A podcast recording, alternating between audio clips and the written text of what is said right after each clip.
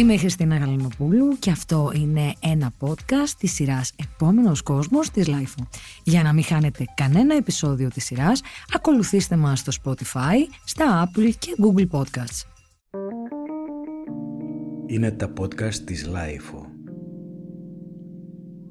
Μία από τις μεγαλύτερες προκλήσεις που καλείται να αντιμετωπίσει μια γυναίκα στο εργασιακό πεδίο και κυρίως στο επιχειρήν είναι η γυάλινη οροφή. Με τον όρο αναφερόμαστε στα ορατά και αόρατα εμπόδια που κρατούν πίσω τις γυναίκες και γενικότερα τις μειονοτικές ομάδες από το να ανελιχθούν στον τομέα της εργασίας τους, να λάβουν προαγωγές και να δουν να κλείνει το χάσμα της μισθολογικής ανισότητας αλλά και τον εαυτό τους σε ηγετικές θέσεις. Όλα τα παραπάνω είναι αυτά που στις μέρες μας ε, ονομάζουμε γυναική ενδυνάμωση και στη θεωρία τα πηγαίνουμε πολύ καλά. Όμως, πώς συμβαίνει όλο αυτό στην πράξη, πώς βιώνεται στις επιχειρήσεις και γίνεται κατακτημένη κατάσταση και όχι ουτοπία; Μαζί μας έχουμε την ε, κυρία Γεωργία Καρούντζου, Διευθύντρια Εταιρικών Υποθέσεων και Επικοινωνίας της ε, JTI, με μακρά εμπειρία τόσο στο απαιτητικό αντικείμενό της, όσο και σε θέματα γυναικείας επιχειρηματικότητας και ενδυνάμωσης. Στην πράξη πια και όχι θεωρητικά. Κυρία Καρούντζου, σας ε, καλωσορίζω στα podcast της LIFO. Καλησπέρα και από μένα και ευχαριστώ πάρα πολύ για την πρόσκληση και να μιλήσω λίγο και από τη δικιά μου εμπειρία σε αυτό το χώρο. Θα είναι πολύ βοηθητική και έρχομαι να ρωτήσω κατευθείαν ποιες είναι οι συμβουλές που συνήθως δίνεται σε μια νέα γυναίκα στο επιχειρήν προκειμένου να ξεπεράσει εμπόδια και απαγορευτικές για την ανέλυξη της καταστάσης; Ε, θα ξεκινήσω βασικά με μια ερώτηση πόσο δόκιμος είναι ο όρος γυναική επιχειρηματικότητα από τη στιγμή που δεν αναφερόμαστε σχεδόν ποτέ σε αντρική επιχειρηματικότητα; Είναι διαφορετικός ο τρόπος που επιχειρούν οι γυναίκες σε σχέση με τους άντρε. Αυτό που είναι σίγουρο όμως ότι είναι διαφορετικά τα εμπόδια που αντιμετωπίζουν οι γυναίκες και αυτό εξηγεί επίσης τα πολύ χαμηλά ποσοστά συμμετοχής στον κόσμο ε, όσον αφορά την επιχειρηματικότητα και στην ανέλυξή τους σε θέσεις ευθύνης. Σήμερα, όπως και χθες, η γυναίκα ξεκινάει το επιχειρήν με μια σειρά από αντικίνητρα, θα πω, και εμπόδια γνωστά σε όλους. Αυτά τα αντικίνητρα μετατρέπονται και σε ψυχολογική πίεση που επιδρά αρνητικά στη λήψη αποφάσεων, στο ρίσκο, στην ελευθερία και στη φιλοδοξία κατάληψης θέσης ευθύνης. Ε, αυτά, σε αυτά υπάρχουν άπειρα τα μη, τα και αν και πώς και τι θα πούν οι άλλοι. Οπότε στον επιχειρηματικό στίβο η γυναίκα τρέχει με πραγματικά συναισθηματικά και ψυχολογικά εμπόδια που είναι κάτι σαν προαπαιτούμενα μέχρι να φτάσουν στα απαιτούμενα. Κάτι που αντιθέτως οι άντρες τρέχουν απαλλαγμένοι από αυτά. Τώρα, αν θα μπορούσα να δώσω κάποιες βουλές, καταρχάς οι νέε γυναίκες δεν πρέπει να φοβούνται να επιχειρήσουν. Χρειάζονται να έχουν τόλμη, θάρρος, θέληση, εγρήγορση και φυσικά ενθάρρυνση από όλους μας. Ε, είναι σημαντικό να γνωρίζουν όμως ότι ο δρόμος αυτός μπορεί να είναι και μοναχικός και σκληρός και συνήθως δεν απολαμβάνουν κατανόηση από το σενό περιβάλλον. Αυτή είναι η πραγματικότητα. Και όσο πιο γρήγορα το αποδεχτεί μια νέα γυναίκα, τόσο πιο γρήγορα μπορεί να προχωρήσει. Ε, όπως είπα, η πορεία περιλαμβάνει και κόπο και πόνο και δάκρυα, αλλά αντιστοίχως οι ανταμοιβές είναι τη ίδια έντασης, δηλαδή πάρα πολύ θετικές. Οι νέες γυναίκες επίσης πρέπει να συνδέονται με τους κατάλληλους ανθρώπους. Η σύνδεση και η επαφή με professionals του χώρου που θέλουν να επιχειρήσουν μπορούν να τις υποστηρίξουν και να τις καθοδηγήσουν και να τις κάνει καλύτερες μέσω mentoring, μέσω coaching και αυτοί επίσης θα είναι οι άνθρωποι που θα τις εμπνεύσουν να συνεχίσουν τις προσπάθειές τους σε ενδεχόμενη αμφισβήτηση της αξίας τους. Ε, επίσης, είναι πολύ σημαντικό εμείς, καθώς προχωράμε να δημιουργήσουμε πρότυπα. Χρειαζόμαστε γυναίκες που μπορούν να αναδειχτούν σαν πρότυπα επιτυχημένου συνδυασμού καριέρας και οικογένειας και πώς ξεπερνούν τα διάφορα εμπόδια. Επίσης, θα πρέπει να είναι προετοιμασμένες συνεχώς να σπάνε τα στερεότυπα. Όποια και είναι αυτά τα στερεότυπα, να, να ανακαλύπτουν τον εαυτό τους στο πλαίσιο του επιχειρήν που έχουν επιλέξει, να εξερευνούν και να στηρίξουν την πορεία που θέλουν να, να συνεχίσουν. Πολύ σημαντικό επίσης να μην παρεκκλίνουν από τους στόχους. Πρέπει να μπαίνουν οι στόχοι. Γιατί η κατάκτηση της κορυφής, οποιαδήποτε είναι η κορυφή, γιατί αυτό είναι υποκειμενικό για, για την κάθε γυναίκα, απαιτεί και θυσίες και προσήλωση. Οπότε, το να υποστηρίζεις τους στόχους σου και να μην παρεκκλίνεις από τα αρχικά σου σχέδια, ακόμα και όταν οι συνθήκες δεν ευνοούν, είναι πολύ σημαντικό. Το άλλο που θα πω σαν συμβουλή είναι διεκδίκησε. Να διεκδικούν. Για παράδειγμα, να διεκδικούν την, ε, τα ευέλικτα ωράρια εργασίας που όντως υπάρχουν, να διεκδικούν την ισότητα στις οικονομικές απολαυέ, ε, να διεκδικούν μια θέση στο τραπέζι. Δεν πρέπει μόνο να περιμένουμε από τους άλλους να τη προσφέρουν αυτή τη θέση στο τραπέζι. Πρέπει και εμείς οι ίδιες οι νέες γυναίκες να έχουμε το θάρρος για να διεκδικήσουμε τη θέση μας. Νομίζω ότι είναι και μια λάθος τακτική αυτή της αναμονής. Ακριβώς. Ε, θα πρέπει να υπάρχει η αυτοεκτίμηση, ε, το confidence, που, πολύ σημαντικό και να μπορούν να, να μπουν μπροστά και να διεκδικήσουν ε, τη σημαντικότητα που μπορούν να παίξουν και αυτοί μέσω το ρόλο τους. Τέλος, θα κλείσω να πω ότι πρέπει να υπάρχει αυτή η ευθετικότητα, η ανθεκτικότητα και η συνεχώς εξέλιξη. Δηλαδή, οι νέες γυναίκες στο επιχειρήν πρέπει να μαθαίνουν συνεχώς, να μην αφήνουν ε, την εκπαίδευσή τους σε οποιοδήποτε, ε, οποιοδήποτε και είναι αυτή η εκπαίδευση, να βελτιώνουν τις δεξιότητές τους και την εξέλιξή τους, να έχουν επίγνωση των δυνατήτων τους και να συνεχίζουν να προσπαθούν να βελτιώνονται σε αυτό το περιβάλλον. Θέλω να επισημάνω ότι η κατάκτηση πραγματικής ισότητας είναι ανθρώπινο και όχι γυναικείο δικαίωμα. Και η ολοκλήρωσή της πρέπει να ενδιαφέρει και τον ανδρικό πληθυσμό, ο οποίος φαινομενικά απολαμβάνει ε, την υποτιθυμένη πλεονεκτική θέση του, χωρίς να έχουν ε, κατανοήσει τις τεράστιες απώλειες που φαίνει και σε αυτούς η διατήρηση της ανισότητας. Εξαιρετικά ενδιαφέρουσες όλα τα tips, όλες τι συμβουλές. Αλλά θα ήθελα να ρωτήσω πιο εξειδικευμένα σε ό,τι έχει να κάνει με την JTI, ποια είναι τα στάνταρ της ε, σε ό,τι αφορά τις ίσες ε, ευκαιρίες και την ανάδειξη γυναικείων προτύπων στον εργασιακό χώρο, στην πράξη, γιατί ωραία τα λέμε στη θεωρία, αλλά ποιο είναι το μοντέλο που εφαρμόζει η εταιρεία; Στην JTI, ε, και είμαι πολύ περήφανη γιατί είμαι μέρος αυτής της ομάδας, αντιμετωπίζουμε την ισότητα ως ένα διαρκές ζητούμενο με όρους δικαιοσύνης και ελευθερίας επιλογής ως μια βασική αδιαπραγμάτευτη προϋπόθεση βιωσιμότητας σε ένα πεδίο ελεύθερο από στερεότυπα, στο οποίο από κοινού άντρες και γυναίκες μοιράζονται εξίσου αγαθά, υποχρεώσεις και δικαιώματα σε όλους τους τομείς, στην εργασία, την ηγεσία, τη λήψη αποφάσεων, στην οικογένεια και στην προσωπική ζωή. Σήμερα αυτό το στίχημα της ισότητας στο εργασιακό περιβάλλον και η ανάδειξη των γυναικών σε ηγετικές θέσεις είναι πιο πολύπλοκο ποτέ. Ε, ωστόσο, πρέπει να, να, να κερδιθεί. Η JTI αυτή τη στιγμή επιχειρεί σε 140 χώρες στον κόσμο και έχει ήδη θέσεις σε εφαρμογή πολιτικές και πρακτικές ε, και τα κατάλληλα εργαλεία προκειμένου να εφαρμόσει τη στρατηγική της αντιμετωπίζοντας το ζήτημα αυτό ολιστικά και με μακροπρόθεσμα ορίζοντα.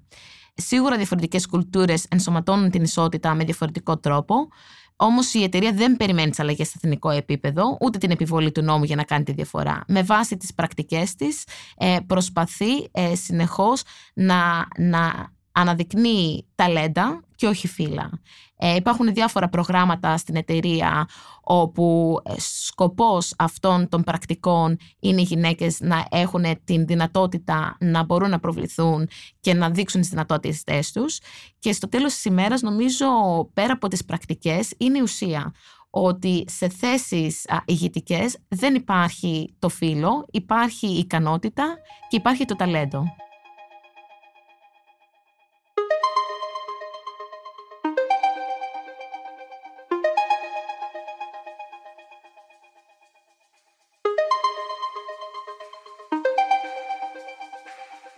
Ήθελα να ρωτήσω ποια από την εμπειρία σας, ε, αν έχουμε αριθμούς ή στατιστικά στοιχεία, ποια είναι τα ωφέλη που απολαμβάνει μια οικονομία όταν επενδύει σε αυτή την επιχειρηματικότητα, τη γυναικεία που λέγαμε, αλλά η οποία δεν εμφανίζεται σχεδόν ποτέ, δεν λέμε ας πούμε αντρική επιχειρηματικότητα. Ποια είναι τα ωφέλη που μια οικονομία μπορεί να απολαύσει από αυτό, γιατί σας είχα ακούσει σε, ένα παλαιότερο, σε μια παλαιότερη συνέντευξη που αναφέρατε κάποια πράγματα και για τον πληθωρισμό και για το ακαθάριστο εγχώριο προϊόν. Σωστό. Ε, σίγουρα πρέπει να αναγνωρίσουμε ότι το ζήτημα της ενδυνάμωσης των γυναικών και της τόνωσης γενικής επιχειρηματικότητας μπορεί να διαδραματίσει έναν πολύ σημαντικό ρόλο στην οικονομία και ανάπτυξη μιας χώρας. Ε, να αναφέρουμε ότι σύμφωνα με την Ευρωπαϊκή Επιτροπή, οι βελτιώσεις στην ισότητα των φύλων μπορούν να δημιουργήσουν 10,5 εκατομμύρια θέσεις εργασίας έως το 2050, σαν ορόσημο, και να τονώσουν την οικονομία της Ευρωπαϊκής Ένωσης από 1,95 μέχρι και 3,15 τρισεκατομμύρια ευρώ. Αυτά είναι κάποια στοιχεία που υπάρχουν. Ε, εν συνεχεία, σε, σε πρόσφατη έκθεση της Διεθνούς Οργάνωσης Εργασίας, ε, αυτό που είδαμε είναι ότι η υγειονομική κρίση παγίωσε τις ανισότητες μεταξύ των φύλων στην αγορά εργασίας και επιδίνωσε περισσότερο τις ανισότητες μεταξύ τους. Ε, διάβασα ότι ειδικότερα στην Ελλάδα οι αλλαγές που προκάλεσε η πανδημία επηρέασαν σημαντικά τη γενική απασχόληση αλλά και τη γενική επιχειρηματικότητα. Στο Global Gender Gap Report του 2021 από το World Economic Forum η χώρα μας κατατάσσεται στην 98η θέση σε σύνολο 156 χωρών και καλύπτει το 68,9% του έμφυλου χάσματος. Ε, σύμφωνα με μια άλλη έρευνα ε, από τον Σύνδεσμο Επιχειρηματιών Γυναικών της Ελλάδος, με βάση στοιχεία της Eurostat και της Elstat για την απασχόληση στην εποχή της πανδημίας, η ανεργία στις γυναίκες αυξήθηκε σημαντικά, τόσο σε απόλυτα νούμερα, όσο και σε σχέση με τους άντρες, ενώ χτυπήθηκε ευθέως και η επιχειρηματικότητα, καθώς πολλές γυναίκες χρειάστηκε να ασχοληθούν με την οικογενική μέρημνα. Σε όλη την Ευρώπη παρατηρείται επίσης ότι ο αριθμός των γυναικών επιχειρηματιών είναι αρκετά χαμηλός. Συγκεκριμένα, ενώ οι γυναίκες αντιπροσωπεύουν σχεδόν το 52% του πληθυσμού της Ευρώπης, αποτελούν μόλις το 34,4% των αυτοαπασχολουμένων στην Ευρωπαϊκή Ένωση και το 30% των επιχειρηματιών σε ό,τι αφορά τα startups. Πολύ σημαντικά νούμερα και αυτά.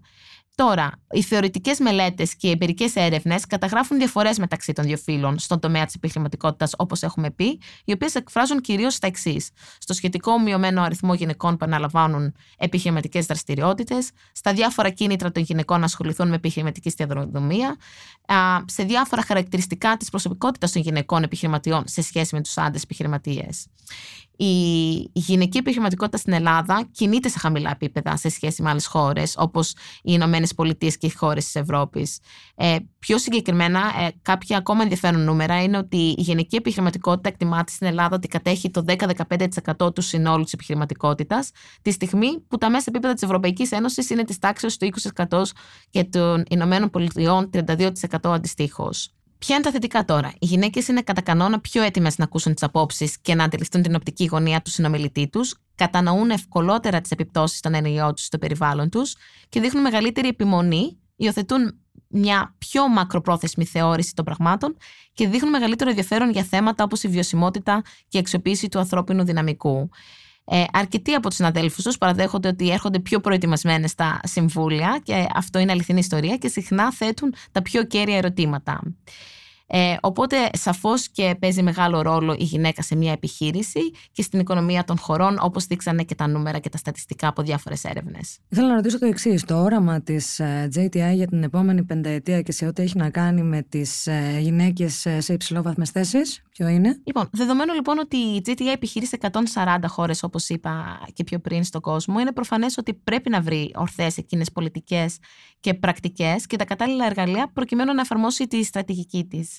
Αν το πετυχαίνει, πιστεύουμε ε, πως ναι, τα έχουμε καταφέρει αρκετά, καθώς δεν βλέπουμε μόνο το, το δέντρο, αλλά το δάσος. Δεν σκύβουμε πάνω από ένα μεμονωμένο πρόβλημα, αλλά αντιμετωπίζουμε το θέμα ολιστικά, με μακροπρόθεσμο ορίζοντα σε ολόκληρη την εικόνα της κοινωνίας.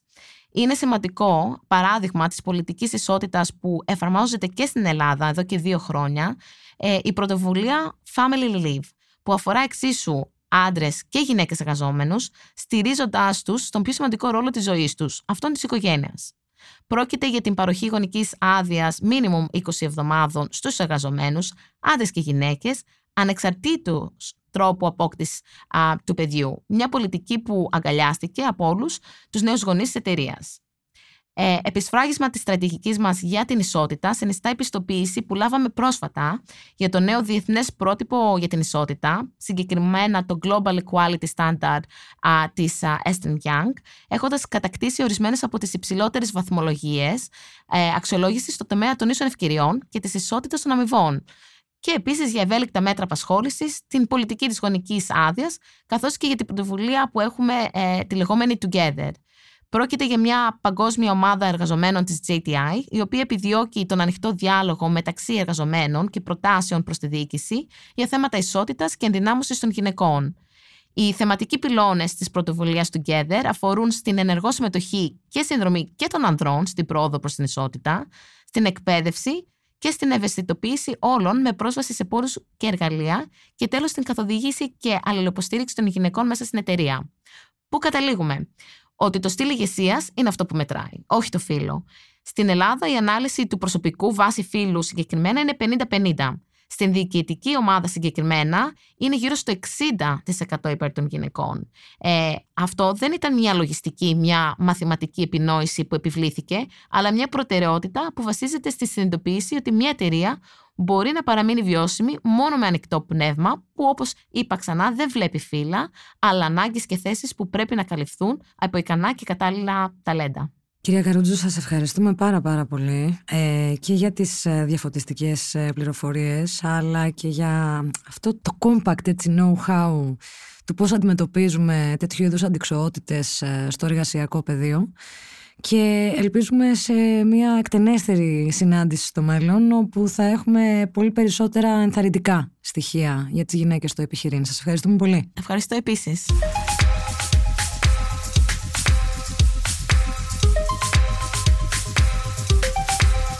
Είμαι η Χριστίνα Γαλανοπούλου και αυτό ήταν ένα podcast της σειράς «Επόμενος κόσμος» της LIFO. Για να μην χάνετε κανένα επεισόδιο της σειράς, ακολουθήστε μας στο Spotify, στα Apple και Google Podcasts. Είναι τα podcast της LIFO.